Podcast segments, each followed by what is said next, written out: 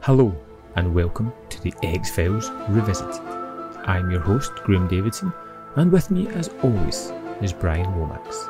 Join us as we systematically work our way through the full X Files franchise. In each episode, we will tackle a single episode of the X Files. So join along, watch with us as we discuss each and every detail on the X Files Revisited. So, welcome back to the X Files Revisited. We are on to episode 4 of season 3 Clyde Bruckman. Brian, Yeah, as you alluded to last time, you said this was a, a big episode. Tell us a little bit more about it. yeah. So, so the the episode title, the full episode title, is actually uh, Clyde Bruckman's final repose. Um, ah, okay. Yeah. So uh, there you go. But yeah, we'll, we'll just call it Clyde Bruckman for short. Uh, yeah. I mean, we're going to get into it, so there's no point me giving the game away. Although I think I've pretty much done that already with the last episode. Look, I, I love this episode. I love this Mm. episode. The the interesting thing about this will be to find out whether you love this episode. Um, Well, I guess we'll discover that throughout the review. yes, Um, what I uh, will say is, is when this one started, mm, um, I got flashbacks. I, I remember this one. right. um, um, particularly um, one moment, and, but I'll, I'll remind you, I'll talk about it when we get to it. One moment that stuck with me that I, I do remember quite a bit. Uh, but, you know, let's get into the episode itself and see what it has to You, offer. you know, it kind. This episode to me kind of has a little bit of that vibe of um, John dies at the end, Hmm. uh, but but better, I think. Not as manic. Not not not quite as manic. No, um, a bit more to say, I think. But uh, anyway, so yeah, we start off. Clyde Bruckman reads, uh, otherwise known as Peter Boyle. So yeah, we've got uh, uh, another big name actor, fairly big name for TV at this point. Uh, Clyde Bruckman reads predictions from the stupendous Yappi, a, uh, a, a psychic uh, from a newspaper, um, whilst whilst buying some whiskey. Uh, some some amusing predictions, I think, by this guy. Oh, yeah, yeah. But uh, he he crosses the street after buying his newspaper and his whiskey, and bumps into a man who walks into a. Basically, bumps into this guy. Uh, there's, there's an exchange between them, which I think was quite amusing. Mhm. Um, and so this this guy who will be will come to be known as the puppet.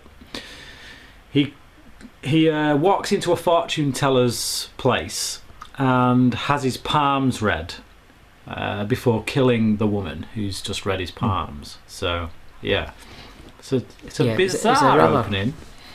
It is, it is, but it's, it's a, sorry, a kind of sorry, fun opening. sorry, sorry. Just pause there. Pause there. Doors going. Flipping.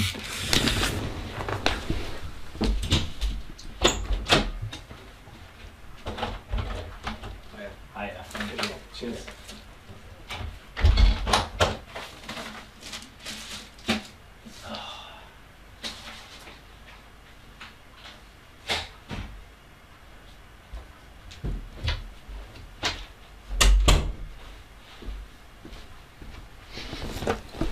Oh, man.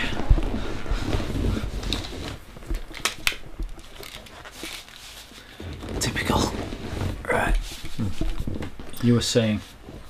Yeah, yeah, it's a bizarre opening. Um, I think it's a rather fun one with having the Peter Boyle character. You don't really know what he's doing. Seems to be commenting on these rather uh, strange predictions, and then just buys booze and leaves.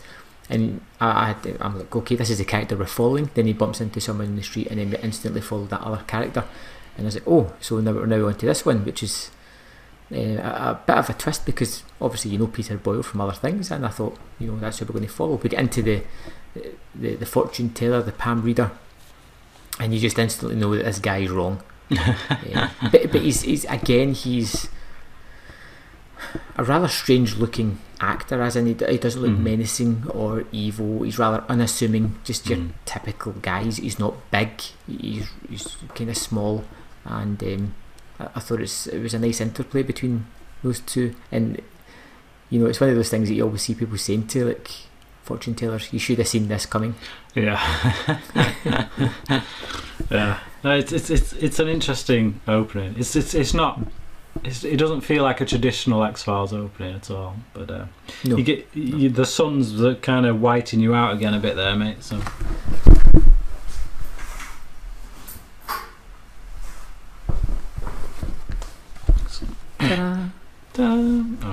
So uh, yeah, d- and I, this is an episode, uh, as is often the case with Darin Morgan episodes, where I get more out of it on repeat viewings because I, th- I think the first time I saw it, I, I I didn't really tune in to a lot of what Bruckman was saying.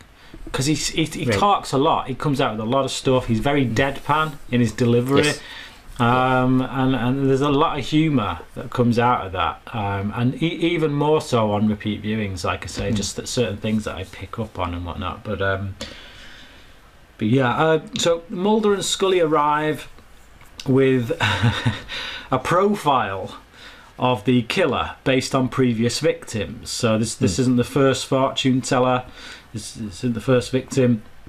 They arrive with this profile, but the police who are there bring in this guy, Yappi, the stupendous Yappi, um, who hates Mulder's skepticism. Uh, does does the old Spock thing with his eyebrows, and uh, he chucks him out. He chucks Mulder out of the uh, out of the room because he feels like it's hindering his ability to psychically Yeah. evaluate the situation. And uh, Mulder tells the police that Yappi is basically full of it. Um, Yeah, I, I didn't know what was going on at the start of this scene, but I loved it because the FBI guys are talking about.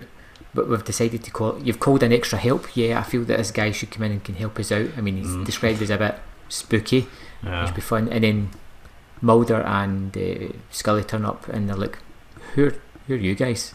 ah, yeah, I forgot you.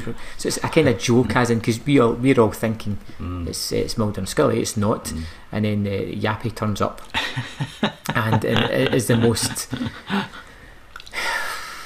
It's, it's what you think of when you think of psychics. To Yeah. be fair, you know, um, the the murderer will be a man or a woman. they will be the colour will be within the age Between of, the age of five and ninety. and- yeah, it's, yeah, I love it. I just, I, it's great. Somewhere in the crime scene will be the colour red, blue, green, or yellow. Uh, It's, it's just it's one of those funny scenes, and then the fact that Mulder gets pinpointed as the skeptic, it's kind of Mm. funny because he's always the person that believes, but you Yeah. know that he's skeptic of this guy, as everybody should be. Mm. Um, and It- Yappi's it- kind of funny. It harkens back to that previous Morgan episode, Humbug, in which this character of Mulder, who you know is gener- generally considered the, the freaky one, the spooky one, suddenly becomes quite normal when put in the context of these circus freaks. Well, Yeah. here, well, here Morgan does the same, except he's saying actually Mulder's quite normal by regular everyday people standards. Because look at these guys you know and it's like it, it is that thing of, of kind of normalizing mulder to the extent of making the rest of society look like the weirdos the freaks the, the kooks. Um, yeah I, I I love the way that morgan plays with that. But um, so yeah, Mulder says that he's full of it. Goes into various reasons why, which are, which is quite interesting. Um, but we we move to Bruckman selling insurance. So it turns out that if you're if you're a psychic, you can see people's deaths. Um, yeah, what a job to go for! Sell sell insurance, life insurance. Um, this guy really wants to buy a boat. But Brook, Bruckman's like, you don't want to buy a boat. It's like, no, I, I really want to buy a boat. and then uh, Bruckman's like, you don't get it, do you? And then he proceeds to tell him how this guy's going to die on a boat in several years' time, uh, basically putting the guy off. Um, No, so- no, no, no. He tells the- he tells the guy he's going to die driving home. Oh yeah, yes, Yeah. yes, yeah. So, so yeah, so you need you need you need life insurance basically. Yes. A, boat, a boat is not what you need. Life insurance is what you need right now to provide for your family when Mm. you're gone. Um, so yeah, really funny scene. Um, obviously tells us more about Bruckman as a character, what he sees. You know, so far we've seen him taking the mick out of psychics, and Yeah. here we here here we learn that he is one. Yeah, um, a, a genuine one in the midst of this investigation. So the, the question is how how is he going to come into play here? Um, so. He goes home for a drink and we, we get a, a bizarre a bizarre series of visions which will all come into play later on in the episode but he takes a head of lettuce out of the Yeah. fridge um, and when he when he looks at it it's it's an actual head a bloody head inside it which he then proceeds to bin he goes around to his neighbors to to take out her garbage and sees visions of her dog chewing away at her body Yeah. um, whi- which is pretty grim. Uh, and then he goes downstairs and then finds an actual body, uh, another fortune teller in the dumps in, in the dumpster out the back. Mm. Um, so yeah, we we very Yeah, I think you get a good. Sorry, when you go. I, th- I think I was just going to say what it seems you might be about to say, so I'll let you say it. Um, I think you get a quite a good look into this guy, you know, just by seeing his routine. You see him in his fridge. Mm. He seems like a, a bit of a loner. Never see him with a smile on his face, um, but he's not one of these um, say overall negative people. You know, he's, he goes to the next door neighbour's house and he tries to like help. He's obviously helped her out before. You know, he's like, you got any trash need to take down, and then sees the vision. Has your dog got enough food? you know, the little jokey. Mm. Um, and then goes down the stairs and, and he's shocked by the bo- the body as well. And I, I kind of like this character so far Mhm. Yeah. um, from what we see. I think you you also get, um, and again, I think this, this works more on repeat viewings. Uh, once once you get the whole context, the whole sweep of the episode, and you go back and watch it, I I really gain a sense of sympathy for this guy because every interaction that he has with someone, he sees their death, Yeah. and it's like you know, like you- commented, he ne- he never smiles there's a reason for that. Ev ev you know, his human interaction is plagued with visions of of death constantly. Uh, you know, with everyone that he meets, and so yeah, this if anyone's got a right to be miserable, it's this guy. Um, so I, I do. I get I get a real sense of sympathy for him. Um, Helped by Boyle's Emmy-winning performance, it must be said. okay, so Mulder and Scully arrive on the scene. Scully asks who found the body, which takes them to Bruckman's uh, room, his his flat, where they're interviewing him. Uh, Scully interviews Clyde. He knows loads of stuff, even though Yeah. he he didn't touch the body. So like he, he he didn't touch the body. Didn't even he didn't even like turn it over to look at it or anything. You know, it's face down. Yet he knows he knows everything about it Yeah. um, and yet he claims he didn't touch it. Uh, he didn't read about any of the other cases as well, so he claims. And Mulder takes him to the first victim's apartment. Mulder, Mulder starts sensing Just- some things yeah. about this guy. So I, I like looking back at the episode after seeing the end of it. There's lots of there's lots of conversations throughout this about probability and Mhm. uh, predestination Yes. o- of things. And looking back at it or talking about it now, you have the idea that the, the- the killer is also a psychic mm, and is very similar to Clyde's role. mm, and y- you understand that he has placed that body there so that the FBI become in contact with Clyde Bruckman. mm, You know, you, when you think about it, you know he, he's doing things because he's seen it, yeah, and he knows. But placing that body there, he's going to introduce the FBI to Bruckman, which is then going to continue the story because he's already sent a letter mm, to Bruckman that you get later Yeah. on. So yeah, it has all these these facets that you don't immediately think of, but when you look Yeah. back at it, you re- realise how well thought out and how layered it actually is. It is extremely layered, and it's again, it's that I got such an appreciation for this guy as a writer. Just the the level of detail that Mm. goes into his script is is just phenomenal. Um, but just it's just the conversations as well, the interactions. They're always about something. You know what I mean? It's like this this interaction here between him and Mulder and Scully that they're saying a lot, um, but they're actually saying a lot. You know, it's not just words that, that like Brooke, uh, Morgan likes to deal with these themes. He likes to delve deep into stuff, and and it is like you said that idea of you know predestination, determinism, and all that kind of stuff. And uh, and there's it, it, in in many ways this reminds me of a lot of the ideas that are raised in the film Arrival. Hmm. Um, you know, like spoiler. Um, if, if you've not seen Arrival and you, you don't want it spoiling, well, I, I I won't spoil it. But let's just say, like the, the ending in that film, you know, it raises that question: if you see the end coming, would you try and change it? Can you even change it, or would it Hmm. find another way of working itself out? And it almost seems like Bruckman is well.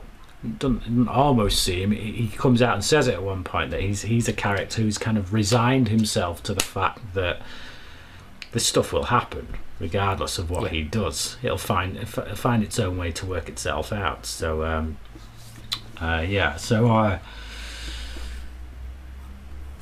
so they take him to the apartment of the first victim, uh, basically the, the, the same pla- pla- place where uh, the stupendous Yappi did his thing, um, and they they they get him to do his version of it basically, and at many points.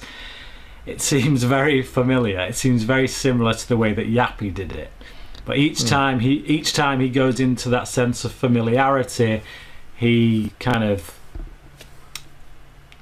he he throws a curveball in there. He throws something else in there that suggests actually no, this guy knows what he's talking about. Whereas Yappi Yeah. was it's the difference between making Yeah, it up he, as he you throws out on. he throws out the blanket statement and then he Mm. pinpoints it down.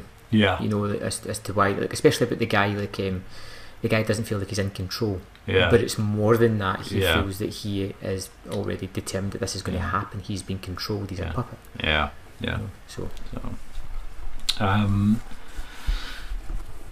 so he, he he ends up naming Glenview Lake as the place that the body will be found uh, for for the for the for, for the victim. Uh, talks about why people do what they do. Uh, like you said, the killer the killer thinks he's a puppet. Why did the victim collect dolls? So he has this really nice conversation about because in the in the apartment there's there's this collection of dolls and he's Hmm. talking like why did this you know why, why does anybody do anything? Why did this victim mm. collect dolls? Is it you know did they just wake up one morning and suddenly decided to collect dolls? Or was did an event happen in their life that determined that they would be that kind of person? And it does raise again it's it's that theme, isn't it? You know, in in in Humbug we had this theme that Morgan was getting to grips with in, in every scene, and that's the way he writes. You know, he he, he builds his stories, and e- each scene he deals with that theme. He never strays away from that theme. He's always fixating on it, asking more questions about it. And there is that, you know, why, yeah, why do we do the things that we do? Is it fate? Is it destiny? Are we controlled in some way? Have we got no choice? Um, and like any good theorist, he doesn't give you an answer. no, he just he asks the questions but never provides the answers. Which, yeah, No. like you say, really great way to to create discussion. Um, so, so we cut to them pulling the body from the from Glenview Lake, and Mulder argues at this point that Bruckman is a genuine psychic. Uh, Scully says that maybe he just got lucky, and at which point Mulder points out the fat little white Nazi stormtrooper, which uh, which Bruckman had mentioned they'd find near the crime scene. Uh, but like, I mean, that's just the icing on the cake. Is the is the the fat little white Nazi stormtrooper? The fact that he got the very lake which the body was Yeah. going to be dragged out of, then having that stormtrooper thing next to it. But but It's- it's it's a nice image as well because it's close enough to that description to Mm. be go that is it. But Yeah. it's far enough away for that to go like, well, are you seeing that because the thought was put in your head, Yeah. or is that what you would have thought anyway? Yeah. You know, and it's, it's again, it's more.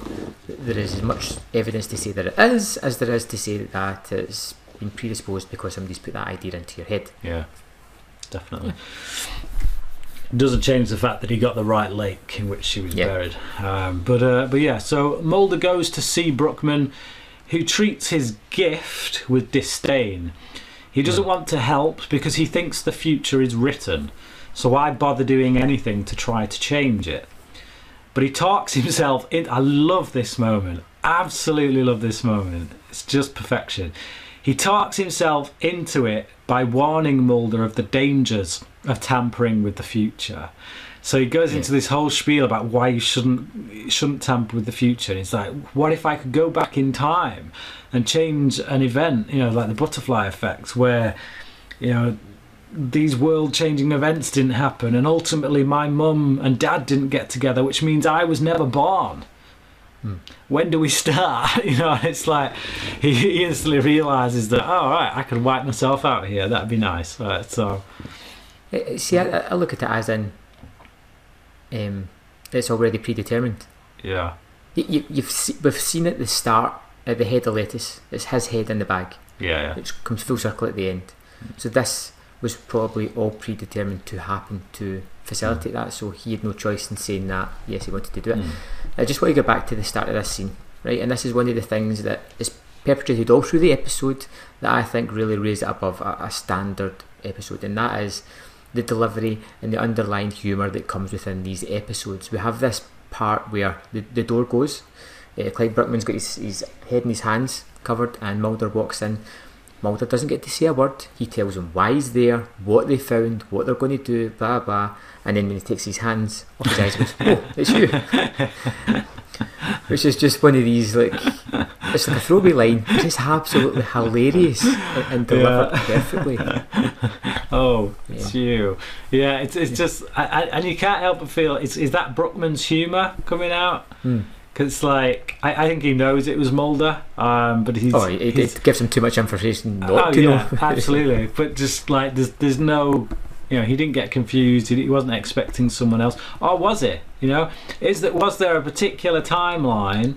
Again, going into pre, uh, predetermination and all that lot, and you know, is is that the case?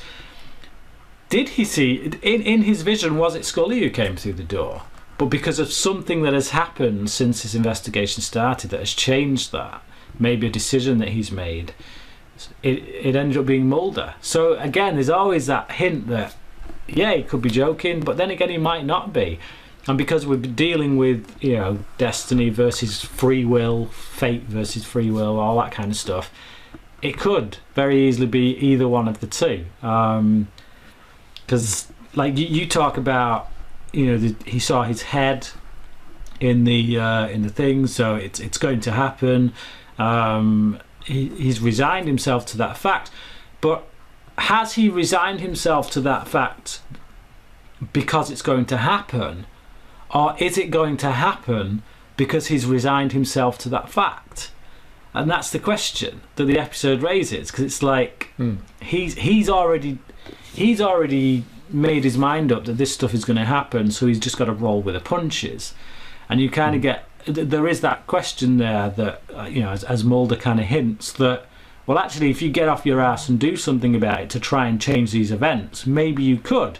So maybe we do have free will, but you're choosing not to exercise that free will because because you've got into this kind of state of mind where oh it's going to happen so it becomes self-fulfilling prophecy in that regard um, so all and this again, we never get any answers. yeah we don't get any answers but the fact that it raises these questions is what's so so clever so brilliant about it and I, it's just I love it you don't get this kind of discussion with the average episode of X-Files because No. there, there, the, a theme isn't latched onto and dealt with so specifically in every scene of the episode in the way that Morgan does it. Um, so, uh,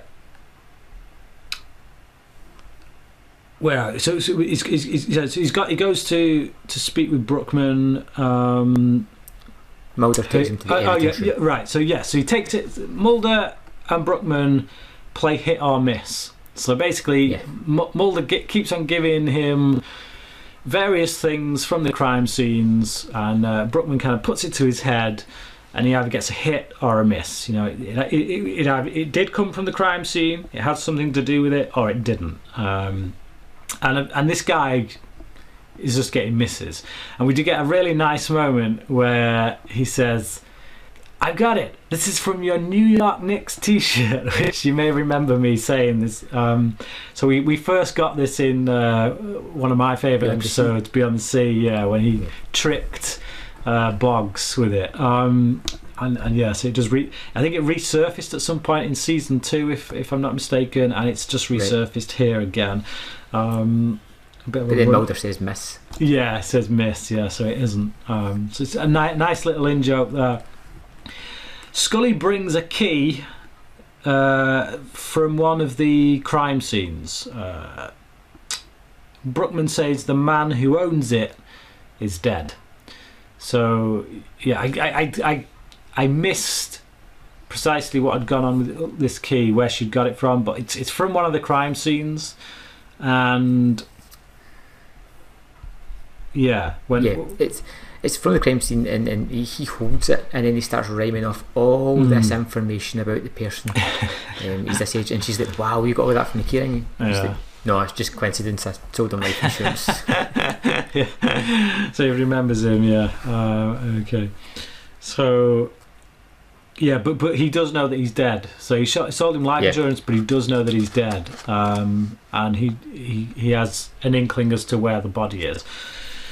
So they go off to find this body, and they have a, it's, Ah. ag- again a nice nice little combo in the car. Um, they're on the way to the body, and Mulder asks how the visions come. He's really in, like he wants to know. He wants Clyde to tell him, is, you know, is it, is it like a dream? Is it is, is it is it what is it? And Brook, Bruckman tells him that there are worse ways to go than autoerotic asphyxiation. it's just great. It's such Yeah. a line because yeah, you know, well, you just assume he's messing with Fox. But it's just like, why did you say that? It stops him questioning him yeah, about his ideas and puts him on to Yeah. like, why did you say that?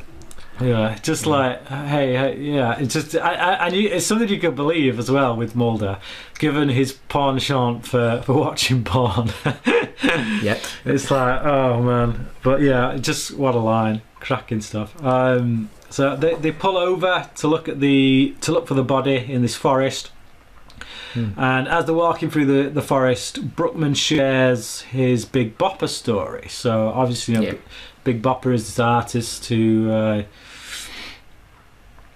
you know, w- w- went down. With, did he go down in the plane with Buddy Holly? Or Yeah. sh- yeah, yeah. Yeah. He, so he, he went down in the plane with Buddy Holly that Buddy Holly died in, um, and he was only on that plane because he tossed a coin to decide whether or not he was going to go on this trip, and he ended up going. And it's like um, Bruckman became so obsessed when he when he heard this story. He became so obsessed with his idea of um, chance and probability that uh, something opened up in his mind where he was he was literally able to see the end result of you know where people would end up, uh, all the probabilities and stuff. So. Uh, obviously, Scully says this is complete hokum. Sorry, Yeah. you don't expect me to buy this. No way, not buying it. Um, but uh, they, they they go back to the car, um, having not found the body. Yep. Bruckman's a bit confused because he's, he's he's adamant it's there. They get a bit stuck in the mud, so they push the car, Mhm. and as they push it, it reveals that they were actually parked on top of it. They'd, yeah. So where Bruckman had said stop here, the body's here. He he literally meant it's here. Meant it. It was yeah, right underneath them. So Um, and this this is one of the the two uh, things from this episode that stuck with me. And, and small things, silly things like um, mm, when Mulder says to him, oh, I'm, "I'm glad I amused you. You've got you put a smile on Mm. your face," and he's like, "It's not a smile. It's a grimace." yeah, Yeah, th- that line for some reason has stuck with me ever since I saw this episode in 1995 or whatever. right. Okay, so from back from way back when. Yeah. Right. Don't know why. Don't know why, but that is just that that stuck in mm. my brain for some reason or other. Yeah. it, it does call, it does call attention to you know fr- from Mulder's perspective that this guy never smiles. Yeah, and and like he he there's there's a bit of a humanitarian element in Mulder there that actually he wants to see this guy smile. Mulder sympathizes with this guy and he, he'd like to put a smile on his face. And he's happy to see that there's a smile on his face, as he says. Mhm. But again, you know, we learn once again it's not. He ain't smiling; it's a grimace. And I just think that that idea that yeah, he, I think he walks through most of his life with a grimace on, and this this is no different really. Um, but it's quite quite sad in many ways. Um, Yeah. But uh, Mulder and Scully take a fibre over to Bruckman's that was found on the body. hmm Bruckman says it belongs to the killer. He sees a vision of the future from the killer's perspective. I love this. of Mulder being killed after stepping in a pie. Uh, Yeah. Mulder and even Scully at this point start to get really kind of you know worked up by it. The- and, and Well, he, he never says killed. no, he, he, he's he's saying the killer's coming up behind Mulder, and Yeah. um, like we we see in the vision eventually that he does slash Mulder's throat. Mm, so there is that. Um, but uh, from yeah, from Mulder and Scully's perspective, they're like they, they just want to know the end of this story. Where's he going? What's the end? How's Mulder gonna you know? Does Mulder survive? This, that, and the other. And all he keeps fixating on is this damn pie. It's like, is it cheese? No, no, no, no. It's, it's this It's lemon meringue. lemon meringue. It's this lemon meringue pie. It's like it's just yeah, fixated on the details of this pie. Um, I've got it. It was Banoffee. yeah, yeah, yeah. so Th- This is I like what I like about this scene is uh, it, it plays out as he's telling the story. He, he's telling about Mulder being caught up, and when it gets to the point where the guy is coming behind Mulder with a knife, he's Mhm. describing it. and Then he stops, and then they're like, and then what? And he's like, and then nothing. Mm. That's it. It's gone. But we see Mulder having his his throat slit. yeah, Nobody says that. That's Yeah. uh, we can only imagine that that is a visual representation of us uh, doing some big supposing, or Yeah. one of the characters thinking that, but Mm. the main character never says that. So it's a misdirect from the filmmaker. Yeah, well, it's it's it's it's open to interpretation. That's the thing, and the way I read it, um, and again, this this this isn't definitive. It is open to interpretation, but the way I I choose to read it is that Bruckman does see that. He sees it because I I see him as being stuck in this mindset of predeterminism. Everything's going to happen, so why try to change it? Um, and I- Mulder I, isn't. I have a theory.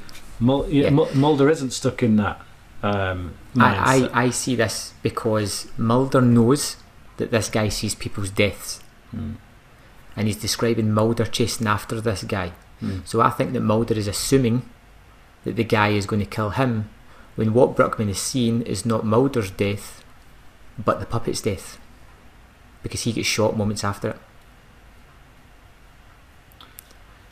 But that doesn't that doesn't explain the seeing Mulder's throat get cut.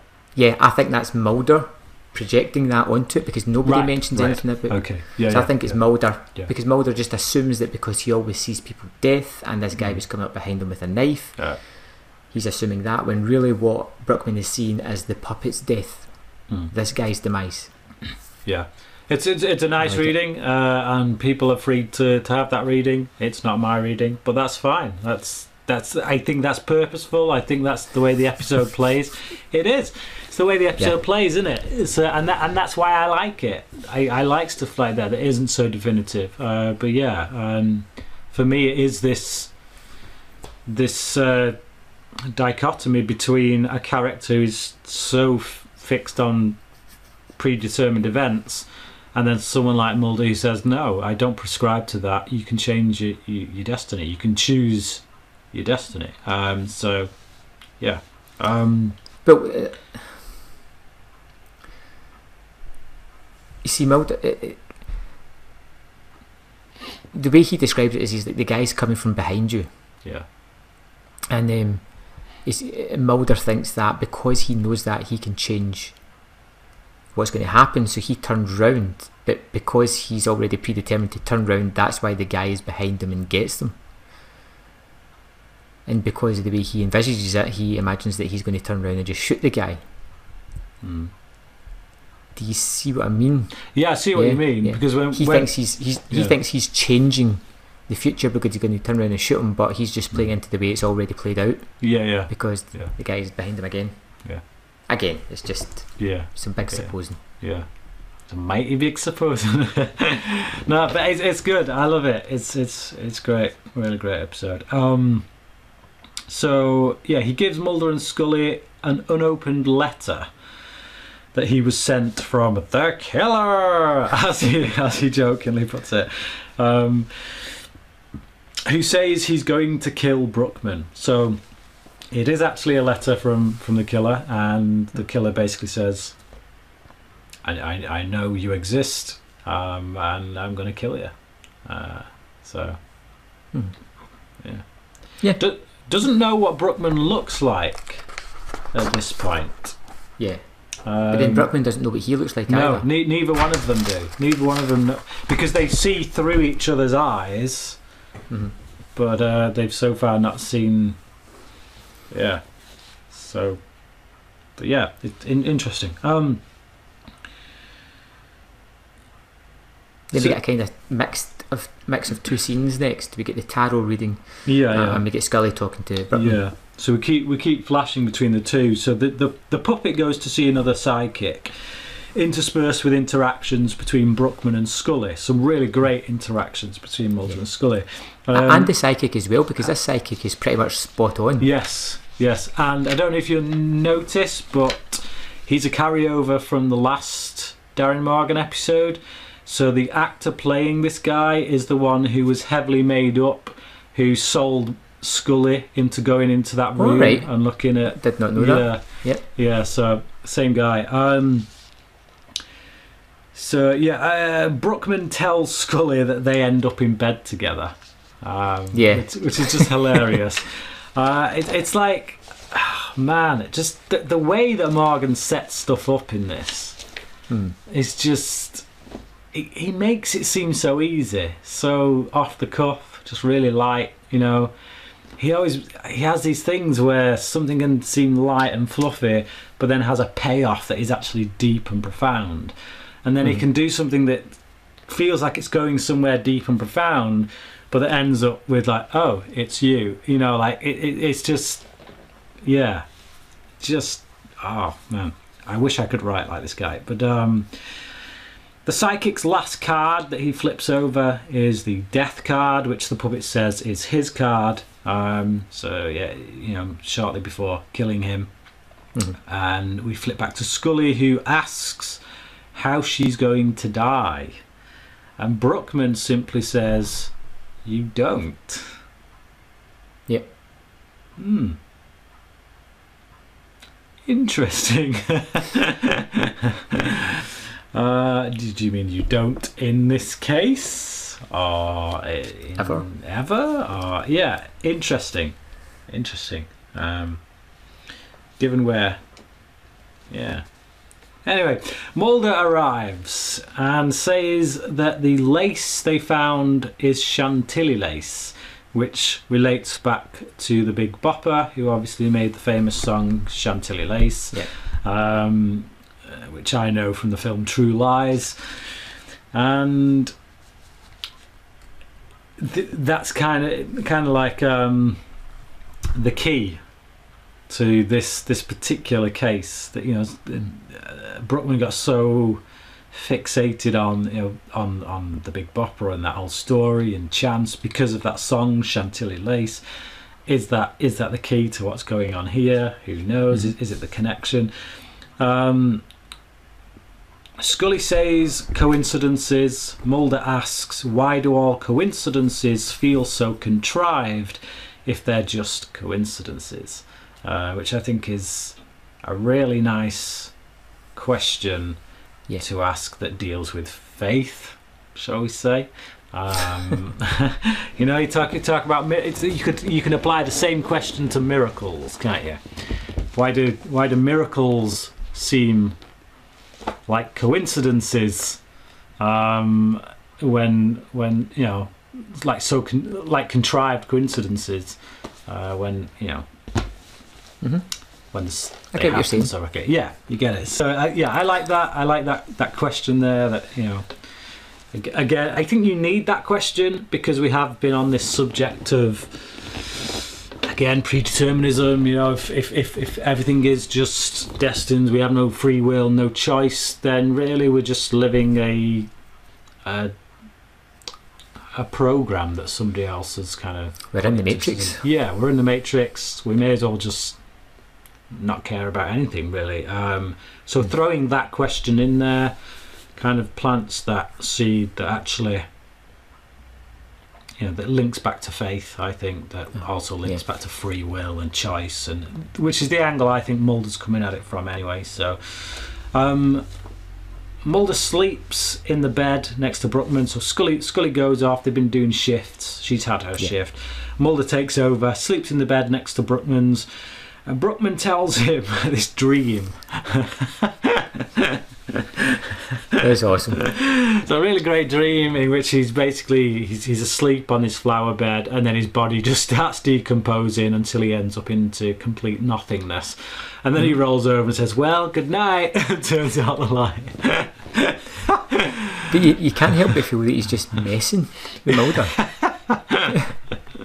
this this whole horrible dream, and it's not until you see the next morning when Mulder's not slept you realise the effect this has just had on him. Yeah. And brilliant special effects as well. Fantastic. Uh, excellent fantastic. special effects. The way you see that body just slowly degrading in, into Mm. nothingness, yeah, really good for, for early '90s as well.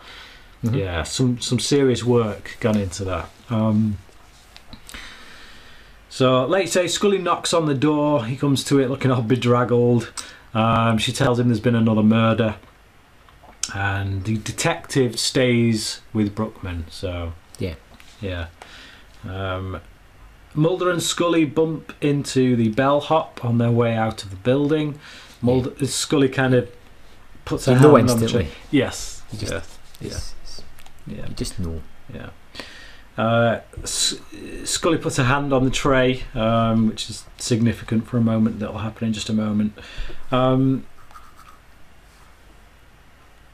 so, so, so yeah, they're going down the, the hall, uh, and Mulder says he's frustrated with Bruckman, Hmm. while Scully admits to actually feeling sorry for him. Yeah. Um, which, yeah, it's it's interesting. I, I like Mhm. that. I like I like I like hearing them talk about Bruckman in these kind of contradicting ways. The way that Yeah. Scully has this compassion for him, whereas I think because Mulder sees him as a way of get, getting to that elusive truth. Mm. In in some ways, it stops him from seeing his humanity. Um, I think it's a case of he has the answers but can't articulate them as to Mm. why because Mulder can't get a reason as to what he can do, what he can do. yeah. It, it, it's, it's really just frustrating him in such a way. yeah, Yeah. yeah. And because he's kind of, he really does play with Mulder all the way through the episode as well. So the detective goes to the bathroom for a smoke, and Bruckman lets the bellhop in. Well, Uh, let's just uh, hang on because the, the detective's like, uh, you know, Am you see how I die? Is it cancer? like, is it No. lung cancer? No. So the first thing he does is take a cigarette out from behind his ear. Um, but you kind of know his time's limited, so Mm. you know, enjoy Yeah. that cigarette while you can. Now the question here is: Did Bruckman know he was letting the killer in?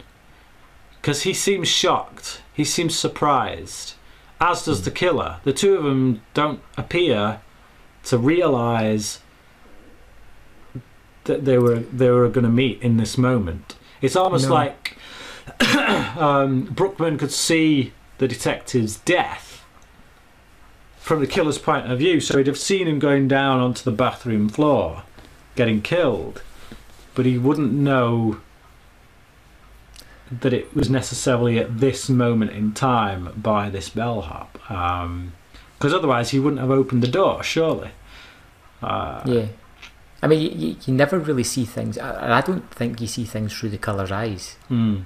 Like whenever he's seen the the visions. I think he's just seen the ramifications of what's happened and just knows what's happened. Mm. Um, specifically in that scene with uh, Mulder, when, when Mulder's in the kitchen, you never see through the killer's eyes. It, it's sometimes the camera is made to look that way, but obviously from the locations of where they are, Mm. you couldn't have been.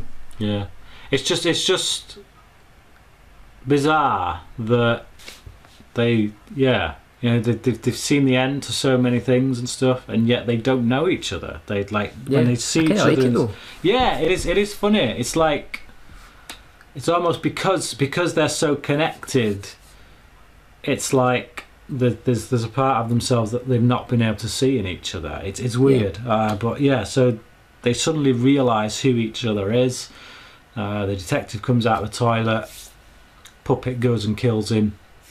Um, Mulder and Scully are at the psychic's murder scene, the one that's Mhm. just down the road from this hotel. Uh, Scully finds lace. Oh, sorry. Scully finds lace under her thumbnail, connects it to the bellhop. She kind of has a quick flashback to how she grabbed the tray. That's you, you had like a doily on it, a lace doily, um, and she runs out.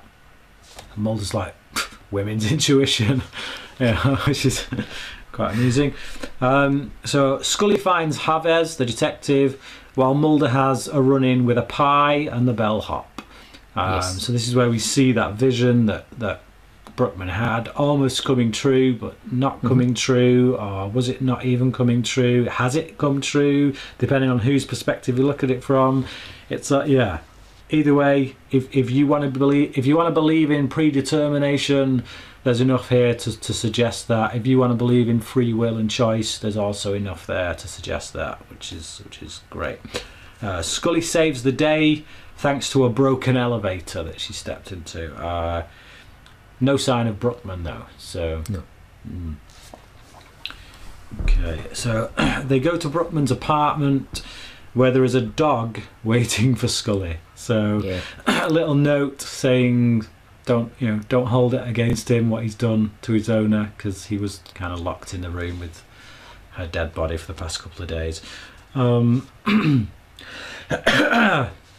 so yeah uh, there's a note there for Scully saying basically do, you want a dog and the answer Yeah. to that is yes she's going to keep this dog it will come up cannibalistic dog.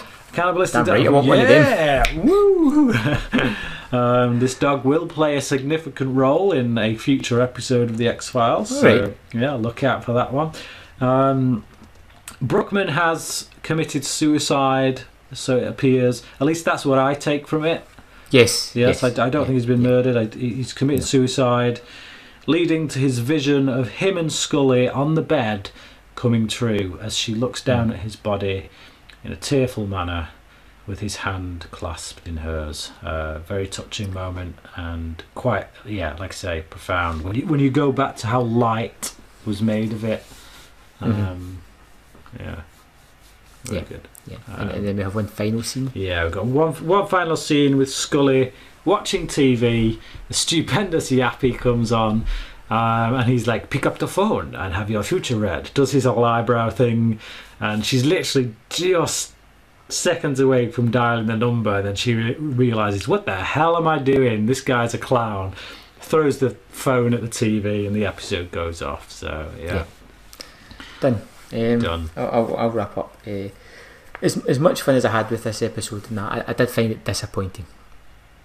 Uh, disappointing that it came so early in the season because I, I, I can't imagine Mm. a better episode this Yeah, uh, season. Um, so, uh, episode four of a 24 episode season, and to be honest, I, I don't see this being ousted Mm. as being a better episode. It's so layered, it- it's so full of rewatchability. There's scenes that can be discussed and dissected in several manners. The main character um, is a revelation, uh, particularly in his deadpan delivery of things. The way he's constantly messing with Mulder, um, the way he constantly messes with everybody. To be fair, pretending to do predictions when he's already knows the information, and I, I, I just think that this episode was is the way the X Files should be constantly. Mm. You know, it- it- you look back at the last episode of WPO, it was a slog to get through. There was nothing to latch onto. Here, Mm. we have some fantastic discussions, some fantastic set pieces. Uh, we have lots of double meanings, uh, lots of ways you can interpret the episode, and I think it's marvelous. For me, I, I would give it six out of five Mm. if I could. It's, Yeah. it's terrific, absolutely terrific. Yeah, yeah. Uh, I I can't add anything anything really. Uh, five out of five for me. I, again, once again, what I love about Morgan is he he writes about something. He takes a theme, he runs with that theme, and that theme doesn't just prop up pop up in a couple of scenes Hmm. throughout the episode. It pops up in every scene he's so focused on on whatever idea it is he's discussing. You know, you look at Humbug, it was that idea of who are the real freaks in society, you Mm. know? And every single scene deals with that idea in some way. This, again, you know, deals with, the, with those ideas predetermination versus free will and choice. And every scene, in some way, deals with it or asks questions about it and it's just brilliance pure writing brilliance I, I, I think the guy's a genius I, I don't know why he hasn't written movies or anything you know Hmm. like I, it just boggles my brain this this is this is not the quality of writing that you get usually on TV shows um, No. even even your best TV shows your, your favorite TV shows you think of your favorite episodes in it that they're, they're not written with this much clarity, this much, yeah. So five out of And, five. and, and um, directed by David Nutter as well, yes. who's, who's become a, a, a good favourite. Mm. Um, so, from one classic episode on to the next one, which is The List. Bryan, can you tell us a little bit more about that? Yeah. Uh, my memory says that it's it's a solid episode, but it sits somewhere in style, I would say, between something like Fresh Bones, which isn't good, and Beyond the Sea. right, okay. So because of the setting and, and all that, uh, and various things in it, it, it could it, it yeah it kind of it's no way near as good as Beyond the Sea, but no way near as bad as Fresh Bones, if if my memory serves me correct. Um, so I don't know. Been a while since So- I've seen it. Just tell me this. Put, put me out of misery. Is there is there going to be any episodes that live up to this one in the rest of season three? Well, there is another Darin Morgan episode in this season. Um, And there's also an episode called Pusher, which is a fan favourite. I love it. I think it's fantastic. Um, it's uh, it's a different kind of episode. It's more the, the Tooms kind of Monster of the Week episode, but a very good one. Uh, one that's coming up in not too long from now is 2Shy, which I kind of like. Uh, I think that could go either way with you, but for me, I really like it. Um, Scully kicks mega ass in that one, but um, yeah, no, I, I think you've got some highlights still to come Right. in this season. Uh, so don't don't be put off by how good Clyde Bruckman was. Um, I I, th- I think it still is probably the best episode of the season, but Yeah. Okay, so there we have it, and we'll see you next week for the list. Thanks for watching. You've been listening to the X Files Revisited. Please join us next time when we dissect another episode of this classic series. If you like what you've been listening to, please don't forget to click subscribe and also leave a rating and a review. It really does help us to get seen. If you'd like to hear or see more from Graham, please visit Man v Film on YouTube. Likewise, if you'd like to hear or see more from Bryan, then please head over to Bryan Lomax Movie Talk, also on YouTube. All that's left for us to do is to thank you for listening, and until next time, trust no one.